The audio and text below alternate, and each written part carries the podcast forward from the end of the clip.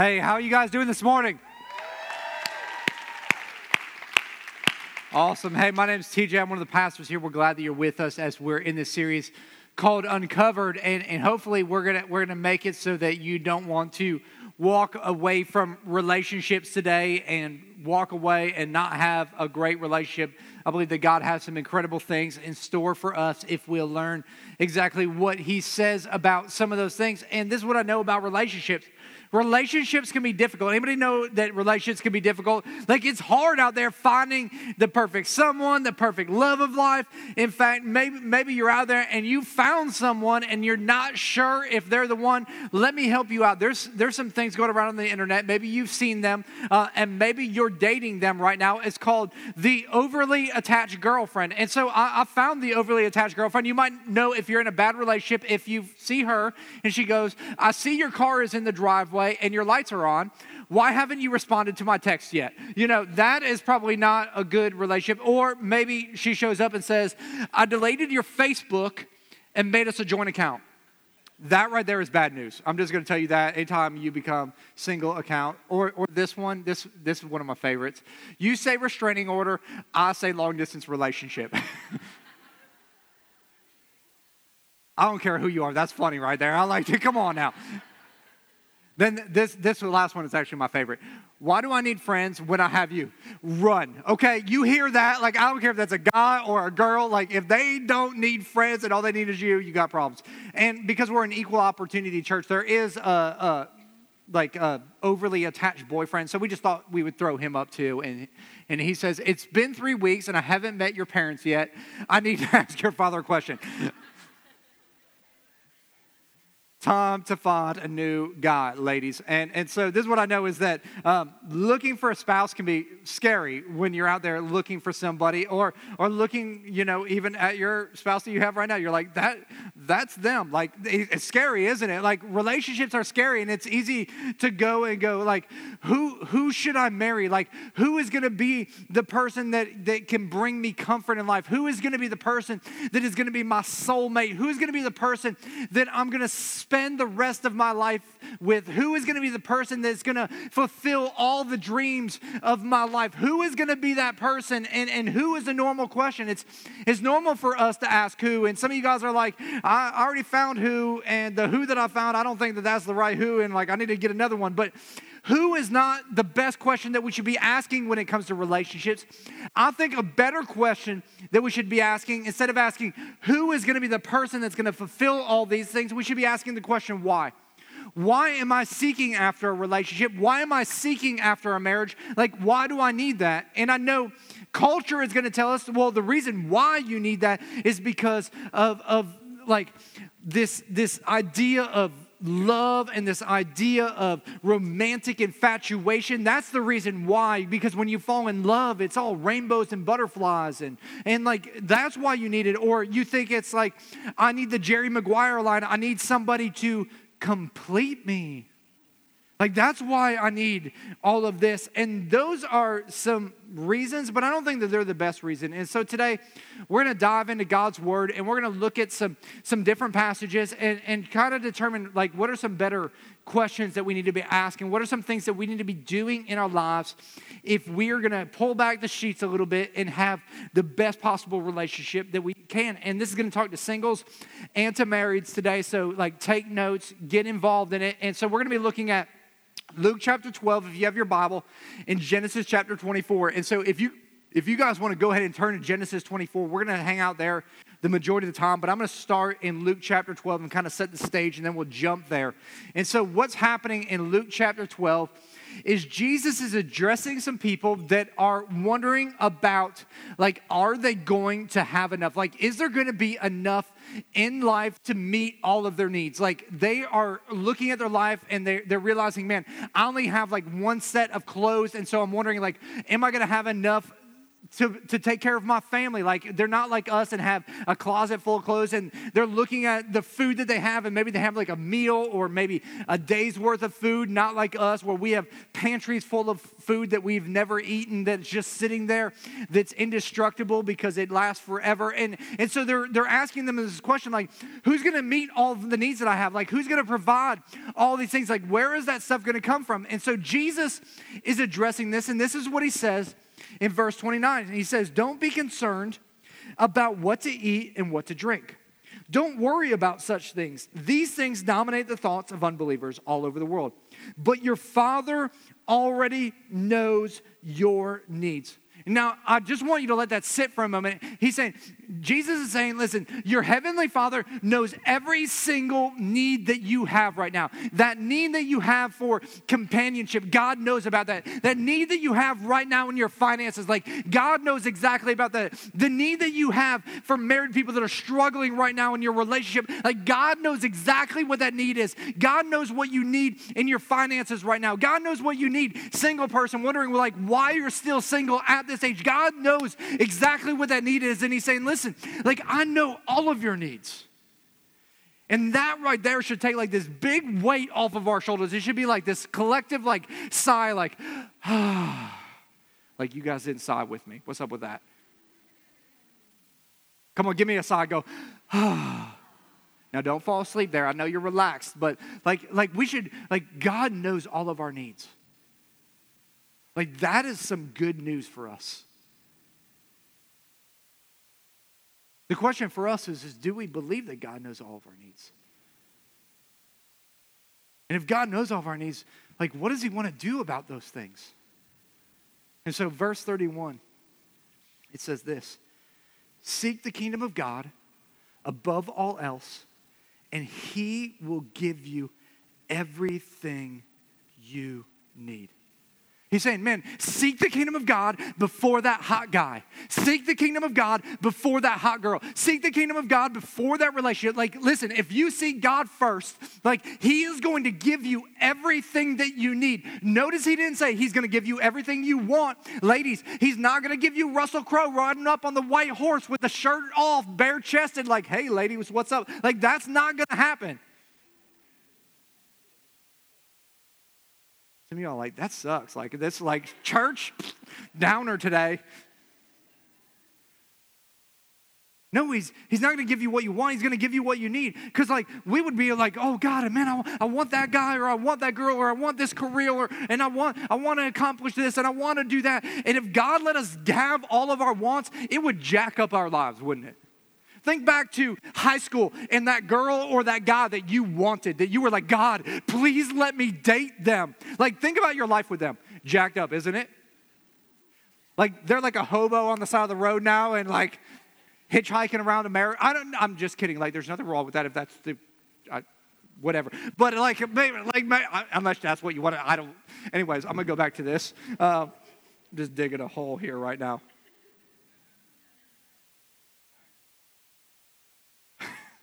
Here's the challenge for us we think we know what we want, but God knows exactly what we need. And we got to trust Him in the middle of that, that, that God knows all of our needs. And, and so, because He knows all of our needs, we need to seek Him with everything that we have. With all of our heart, with all of our soul, with all of our, I mean, man, we need to seek after that. And as we do that, Man, he's going to take care of everything in our lives. And so we need to trust him in that. And Jesus is giving us this huge principle right here. He's going, man, seek God as your first love, and he will guide you to true love. Seek God as your first love, like your everything, and he will guide you to true love. And this principle is huge because we need to seek God first. But instead, what we do is we seek relationships first. And we do it from a very, very young age. In fact, I can remember back in, I don't know if it was kindergarten or first grade, uh, I was out on the playground uh, because that's where I rolled. And so it's maybe recess. And, and so I'm out there and I'm on the swings. And, you know, as a young, young buck stud like myself, you know, I'm impressing people on the swing. So you would swing and you would jump off at the, the peak of it, right? Everybody's done that, right? Like we've all jumped off the swings. Like that's how you that's how you show manhood. You're like, what's up? Like I just landed that jump. And like, ladies, come to me. You know, and so like And so I'm doing that. I'm trying to be impressive. And I see these girls off at, at the monkey bars, and they're looking at me and they're smiling. And I'm like, they're digging my chili. And so uh, I do.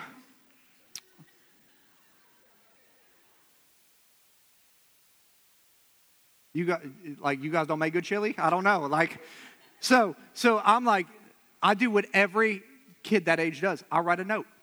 Like, there's this one girl in particular, her name is Jenny. I wrote her note, Jenny, will you go out with me? Yes or no? Like there was no maybe option in my day. Like, and so like I sent that over to them. And the next day, one of her friends comes over. I'm like, so what's up? And, and she's like, read the note. And I, and I opened it up and it said no. And I was like, I was devastated. Like I've been in counseling for years after this. Like rejection is a horrible thing. Some of y'all can feel me. You've gotten that more than once in that note. So, uh, and so I'm like, I, I, I was like, I don't understand. Like, y'all were looking at me and pointing at me and smiling. Like, why? Like, what? Why wasn't, I, you know, like, what was the deal? And they're like, oh, your underwear was hanging out. And the sad thing about that is, is that if I was just born a little bit later in life, like that would have been so cool. Like I would have been slamming, sagging. You know what I'm saying? Like, what's up, ladies? Oh, he's sagging. Yeah, babe. What's up? You know, like, but like I missed out. I was the wrong generation. And so, uh, tighty whities did not pick up honeys in the day. Still don't, apparently, somebody just said. So, uh, uh, I found this note from, from a guy that he wrote to Ashley. Check this out. He says, Dear Ashley, would you please be my girlfriend? I like you a lot. Please put yes, no, or maybe. And she writes back, I'm sorry, I already have a boyfriend, Kyle. We blotted that out. But when we break up, you're my next choice. P.S., that will probably be a month or two.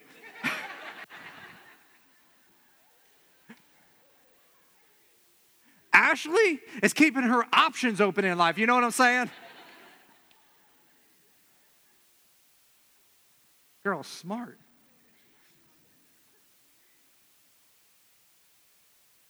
Today we're going to look at Genesis chapter 24. and This is kind of an obscure story about relationships in the Bible. It's probably not used a lot of times in a relationship message, but uh, I, it, it, really spoke to me this week. And and let me kind of give you some background of what's happening is, is Abraham has gotten this incredible promise from God that he's going to be the father of many nations. And after many, many years, he's finally had a son named Isaac. And, and Isaac is coming to that age where he needs a wife. But yet, Abraham has moved far away from his home country. And so he's, he's got this promise from God, but none of the women around there are suitable for his son because back in the day, they didn't do love marriages like we do, where we choose somebody and based on our love, we choose them. They did arranged marriages. And so he's looking around for a potential spouse for his, his son Isaac and sees no one and says, You know what? In order to fulfill the promise that God has for my son, I need somebody from our heritage, from our lineage. And so he looks at his servant and says, Listen, I need you to travel back to our hometown. And I need you to find somebody that is suitable for Isaac. I need somebody that has character. I need somebody that has morals. I need somebody that has values, that has the same belief system, the same heritage, the same bloodlines as we do, so we can see the promises of God lived out in our lives. And so he sends this, this servant on a journey to find a spouse for his son Isaac. And so the, this servant has journeyed thousands of miles or hundreds of miles. I don't know how far it was, it was ways. And, uh, and so we pick it up in Genesis chapter 24, verse 12, and it says, O Lord, God of my master, Abraham, please give me success today and show unfailing love to my master Abraham. See, I am standing here beside this spring, and the young women of the town are coming out to draw water. This is my request I will ask one of them, Please give me a drink from your jug. If she says, Yes, have a drink, I will water your camels too. Let her be the one you have selected as Isaac's wife. This is how I will know that you have shown unfailing love to my master. Now, we read this, and this is like one of those stories in the Bible that I read, and I'm just like, God, seriously, like that's what you're gonna tell people. And I know some of you guys, you're gonna take this and you're gonna go, I have figured out how I'm gonna get a spouse right here. I'm heading over to Starbucks right after service today. I'm gonna order a coffee and I'm gonna go to the end of the counter and I'm gonna sit down. And the first girl that walks in that orders a skinny vanilla latte with whipped cream on it, venti, like is gonna be the one. Like, like that's what this, that's what this guy did. I'm, I'm Jesus. I'm putting it on you right now. And so, like the first there's some people coming through. Nobody's ordered a skinny vanilla latte, venti with whip. And finally, like some girl comes up and orders that, and you're like, no, God, that's not the one. maybe the second one, God. Maybe, maybe you missed what, what I was looking for. And so a couple more people, another one comes, no, that third time's a charm. And like finally you just like, God, this isn't working. It's not working. Or maybe you're a lady out there and you're like, man, I need a beefcake and I need a pizza. And so you call up Domino's and you're like, God, let the Domino's delivery dude be the man of my dreams. And so when he arrives, you open the door, what's up? No, never mind. And like, probably not the best way to find a spouse, even though that's kind of what this story is saying. That, that's not the heart of the story. So don't like fleece God out there and put it out like bring the next of the next 17 guys that walk through. 18 is going to be Mr. Wonderful. He's probably not. Okay, don't put that much pressure on yourself or God. Um, what the servant is in essence doing here, and what we're seeing in this story, is we're seeing this servant is is putting a couple things in, that are important in perspective. He's saying like, man, what he's doing is he's praying first of all. He's saying, man, I'm gonna seek God for the answer to this question in life. He's, he's like, man, I need a spouse for my master son. Like, I need to seek after God. I'm going to pray to God. I'm going to talk to God. And then I'm going to put myself in the right place to find a potential mate. And this is so important. Like, he doesn't go someplace where the people aren't going to be there. He knows exactly where women are going to be at that time of the day in his master's hometown. Around noontime, women would go to water their animals because that's when the well would be available to them. And so he plops himself down in the right place to find a potential spouse for his master's son. And so sometimes we got to put ourselves in the right places in order to find the right person. And so, single people, this is important for you because a lot of you think, like, well, I'm not finding the right person. Like, are you putting yourself in the right places to find the right potential person? Because the right place is going to determine a lot of the, the potential that you're going to find in life. And so, like, there's nothing wrong with being single. I know some of you single people think, like, there's something wrong with me. That's the reason I'm single. No, like, being single is a God's gift. Like, I'm just going to tell you that right now. Being single, you are so much better off in life than being married. Ask married people, we have problems, okay? Like, you think singleness is a problem. No. Being married to the wrong person is a problem. Being single is a gift. In fact, the Bible tells us that. It says, like, take advantage of that opportunity time because you're not having to draw your attention to all these other things besides Jesus. So it's not like some curse, it's actually a gift to you. Take advantage of it and love God with everything you have in that time. Seek Him first and put yourself in the right place. And so I think that there's some good places that you can put yourself into. I think church is a great place to position yourself to find somebody that is marryable in life. Like I think there's people here that have the same values, a lot of the same morals, a lot of the same characteristics that you're probably looking for. Going out and getting involved in community organizations, great place to find somebody that has the same kind of potential marryable attributes that maybe you're looking for in life. Uh, today is a great opportunity for you to get involved in connect groups. Connect groups are a great way to find a potential marryable person. Um, another place is serving. Like, I think serving is one of the best places you can find a potential marryable person because what you'll be doing is you'll be going after God, doing something that you love to help other people. And you look over and you go, hey, what's up? And they look over and they go, hey, what's up? And all of a sudden you have a connection with one another and you're going towards the same things to find somebody that is the right person for your life as you're seeking after things that are important important to you and to God, and you look over and you find that person. A place where you probably are not going to find a potential marryable spouse is 2:30 a.m. at the club. Okay? Like I understand like you're like-minded in that you're there to blow off some steam. You're like you know, you're like to the bass. you're like you're just like bumping it. And and like you look over and you're like, "Hey, that girl is hot and she's drunk." You know, like or check out that dude, man. That dude looks cool. Is he smoking a doobie in the corner? Like, those are not the potential spouses you probably want to bring home to mom. Probably not. And I know some of y'all are like, well, I found my man in the club. Good for you. Miracles do happen, okay? But for the majority of us, we have a better chance of winning the lottery than finding a potential spouse there, okay? So we need to set ourselves up and, and if you don't think that's true, like think about it like this: when you have kids, do you want your daughter finding her husband smoking a doobie in the corner of the club at 2:30 a.m.? No, that's not the person you want. Like, mom, mom just threw down right there. So, uh, um, no, that's not not where you want to find them. And so, sometimes you just got to step back and realize that you can position yourself in the right place so that you can find the right person. Now, I want to say this as for those of you that, that are followers of Jesus, and I realize that some of you guys in here are not followers of Jesus, and that's okay.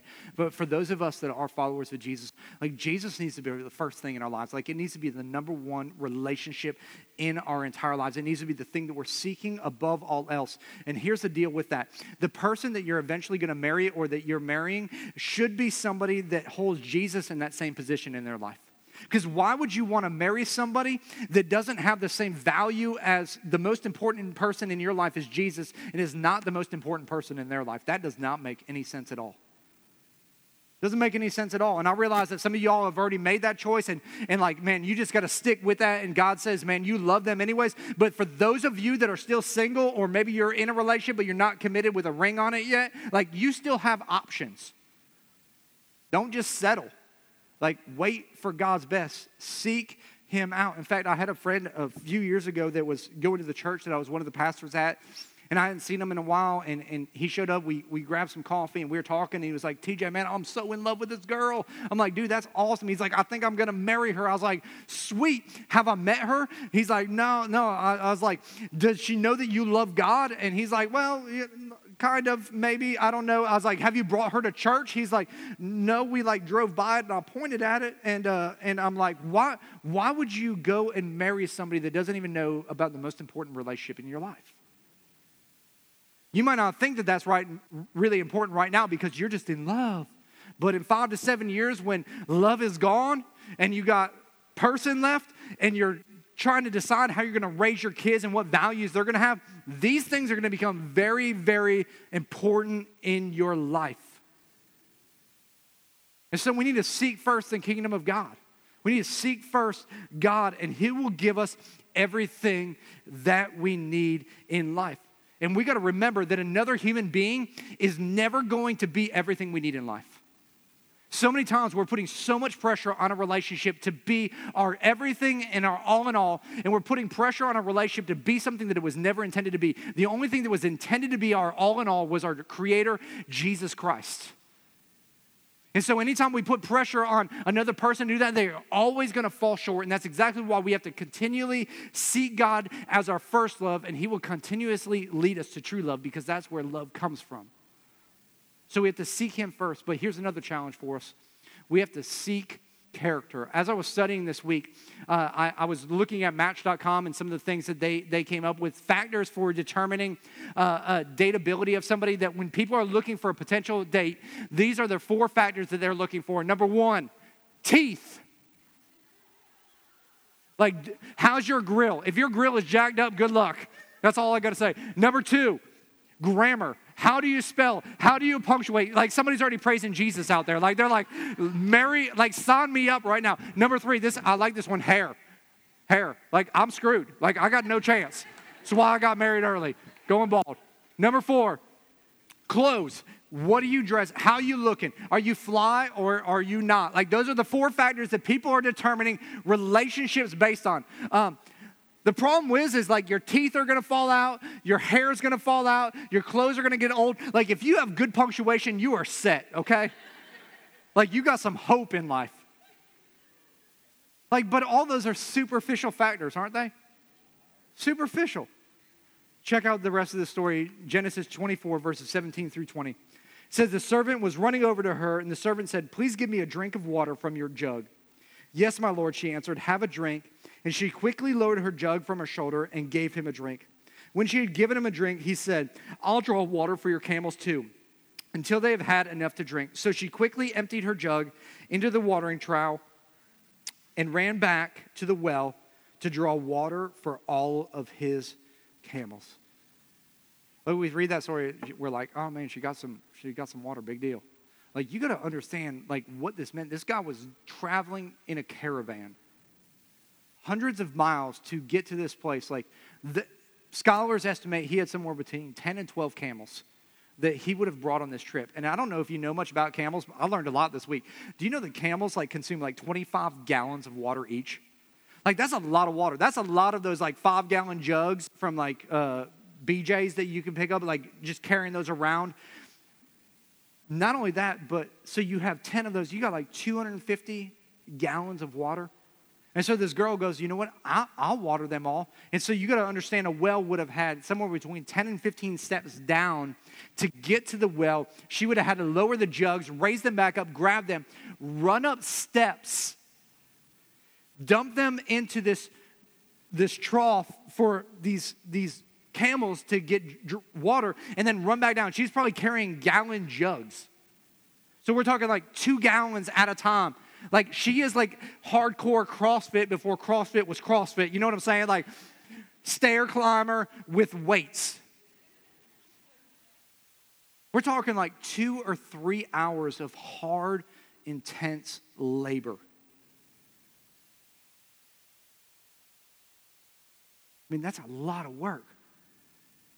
We're talking a hundred and something trips up and down stairs.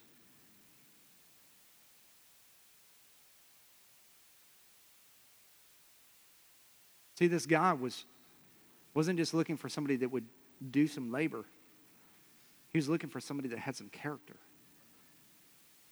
He was looking to see is like, what, what's up with the person that's going to be my spouse's or my, my master's son's spouse? Like, are they going to be generous? See, the culturally acceptable thing would have been for her to give him some water and maybe grab like a gallon for each camel. But she went above and beyond. She was generous. She wasn't, she wasn't afraid of hard work. Like, that was a lot of work that she was doing that she was willing to do. She was willing to get her hands dirty. She was willing to break a nail, ladies. Like the manicure wasn't looking real good at that point. She was willing to finish what she started, which meant, like, man, she had some follow through in her life. She didn't have a princess mentality. And the reality of this story is, is this servant with his servants would have all been kicking back with their feet up, just sipping some water, watching this girl sweat going up and down this, these stairs. Like, and some of y'all are like, that's exactly how men are, right there. That's that's what they do. They just sit around while women do all the work. But this guy wasn't just putting her to a task, he was testing to see if she had character. Because character is what's gonna last when all the cosmetics fade in life. When all the superficial things are gone, the thing that is going to stand the test of time when, when romantic infatuation has passed is the character of the person. Because what happens right now is we get overwhelmed with romantic infatuation. In fact, science has shown that, that romantic infatuation lasts anywhere from 18 to 24 months, and it is literally a chemical imbalance inside of a person.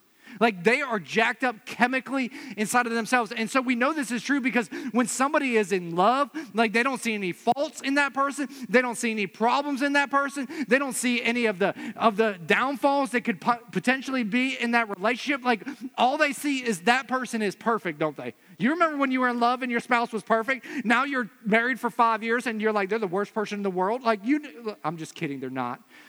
Second maybe to Satan, but like I'm just why I should stick to my notes. And so, um, no, but we, we like, all of a sudden, like, it, we're in like this bliss of like everything's perfect, and then like reality sets in at some point. Parents, maybe you know this. Maybe you have some kids and, and, and they come home and they're like, I'm in love. And they're like, they're so perfect. And the, and the parents like, no, he's a crackhead. They're like, no, he's just got a little bit of an addiction problem. It's okay. You know, like,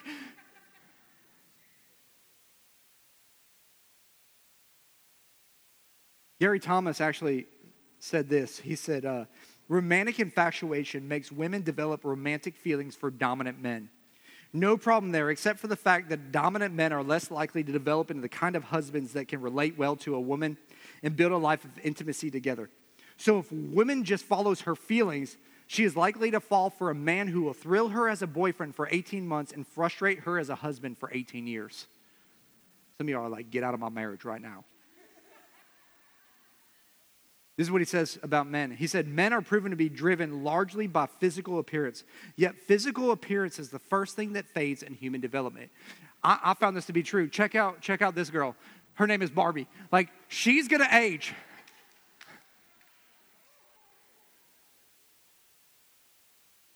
It happens to the best of us. Happens to us all. And so instead of looking at like dominance and and and you know physical things, what we need to look for is we need to start asking ourselves the character things. Like how do they treat people? Like how do they treat their mom or their dad? Like how do they interact with their siblings? How do they treat the server at the restaurant when they get their food order wrong?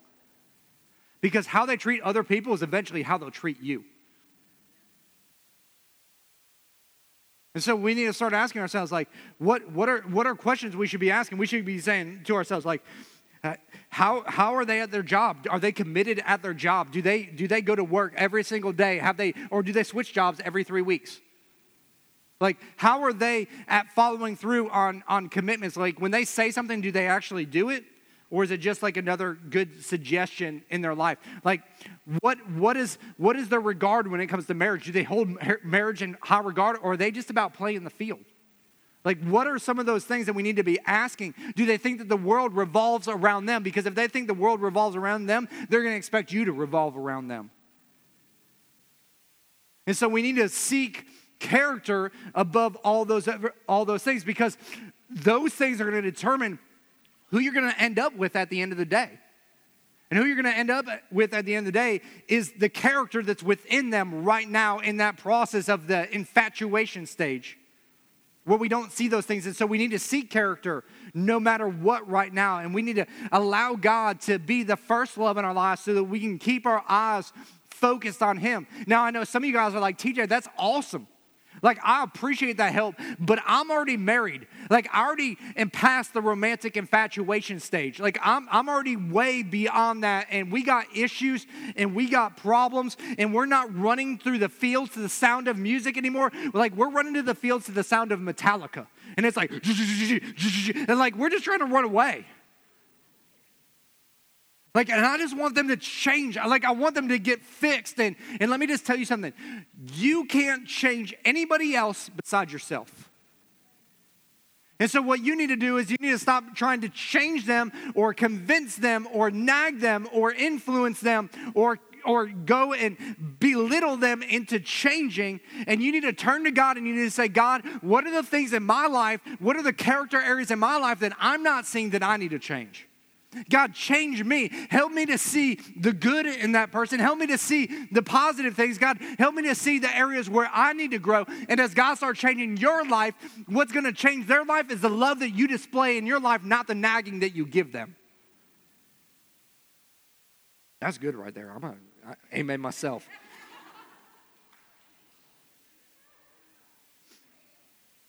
I needed to hear that. So, um, we got to seek God first as our first love, and He'll guide us to true love. We got to seek character. More than that, we got to seek commitment. We got to seek commitment. What happens in this story, and, we'll continue reading here in a second, but the servant, after this girl that does all this, her name is Rebecca, she, she does all this, and the servant's like, Take me to your home. And they go to the home, and, and the servant lays out to Rebecca's family, like, I want to bring her back to be my master's husband. And, and so um, they pay the fees or whatever happened in that day for that, and they start to venture back on this journey. And as they're arriving into the land that Abraham is now overseeing, um, this is what happens in verse 64. It says, When Rebekah looked up and saw Isaac, she quickly dismounted from her camel. Who is the man walking through the fields to meet us? She asked the servant. And he replied, It is my master. So Rebekah covered her face with her veil then the servant told Isaac everything that he had done. And Isaac brought Rebekah into his mother Sarah's tent, and she became his wife. This is how they did it back then. I mean, it was, uh, it's a little bit different. It was, it, it was an arranged marriage. They had never seen each other, they had never met each other. They didn't have all this romantic infatuation. And, and at times we're like, that's, that's just crazy. But at times I'm like, man, maybe sometimes that's better because we think love is a feeling so many of the times. And love is not a feeling, love is a choice. We choose to love even when we don't feel like it because love is action, it's doing something in life. And maybe they were a little bit onto something in that, in the fact that they were saying, like, you know what, no matter what happens here, I'm going to choose to love this person. And the next verse says that they went and they loved each other, and uh, Rebecca was a special comfort to Isaac when his mother died. And they lived happily ever after the end. Not exactly. They made a choice. They made this commitment to say, like, I'm going to love no matter what. So imagine you're Rebecca. You've just been taken hundreds of miles from your culture, from your land, from everything you've known. You're put into a brand new place, and all of a sudden there's these expectations on you in their culture right away to have children. And Rebecca struggles with infertility. And so, man, there's, there's, this, there's this kind of the elephant in the room in the relationship, like you're not providing this, this promise that God said He would bring of you're going to be the father of many nations because you're barren right now. And eventually, Rebecca gets pregnant, and Rebecca eventually she has twins, and the twin boys, there's all kinds of tension between them, and, and, and all of a sudden in their land there's famine, and so they need to flee their land to go find resources to provide for the family. And as they're on their way, they go to Egypt, and, and God tells them not to go to Egypt, but they go anyways. And, and when they get there, Rebecca ends up having an affair with a guy named Abimelech. And all of a sudden, there's tension in the relationship between uh, Rebecca and Isaac, and, and their kids are growing up, and their kids are fighting amongst one another. And, and Rebecca really favors one son named Jacob, and, the, and, and Isaac favors another son named Esau. And Esau is kind of rebellious, and so he goes and marries like the, the bad girl that he's not supposed to marry. That just causes some more tension in the relationship. At this time, parents are starting to die, and so they're dealing with that conflict. And th- then all of a sudden, Rebecca helps Jacob lie and cheat and steal a birthright from Esau, and now Esau wants to kill his brother, and they're dealing with all that. His brother runs away, and all of this tension is going on in their in their relationship. Like, and I read through this story and I go, that's marriage today, right now in America. See, so many times we read this book and we think like this isn't this isn't real or this isn't relevant. Bullcrap. Like, this is real and this is relevant because it's dealing with the same things that we're dealing with right now in life. And what I want you to hear out of this story isn't, isn't that they made mistakes and they lied and they cheated. It, what I want you to hear is that they stayed committed. Because this is what I know that no matter what's up any relationship that you have, at some point you are going to disappoint the other person, the other person is going to disappoint you. But the decision is, is what are you going to do with that disappointment? Are you going to give up on it and run away? Throw in the towel? You're going to say, man, I'm going to work through this and I'm going to stay committed to it. I asked Shayla recently, I was. Uh, as I was preparing for this, I was preparing a couple months ago, and and I thought, man, I, like I have a pretty awesome marriage. I'm I'm an awesome husband. Like these are all things that are going through my mind, and so like I'm just expressing them out loud. So you know, uh, and so I, I looked at Shayla, and we were sitting on our couch, and and I go, "Have I disappointed you lately?" Thinking for sure that like like she's gonna if, if there was something like she's gonna struggle to come up with it you know because i'm super husband. And uh, right away she's like yeah.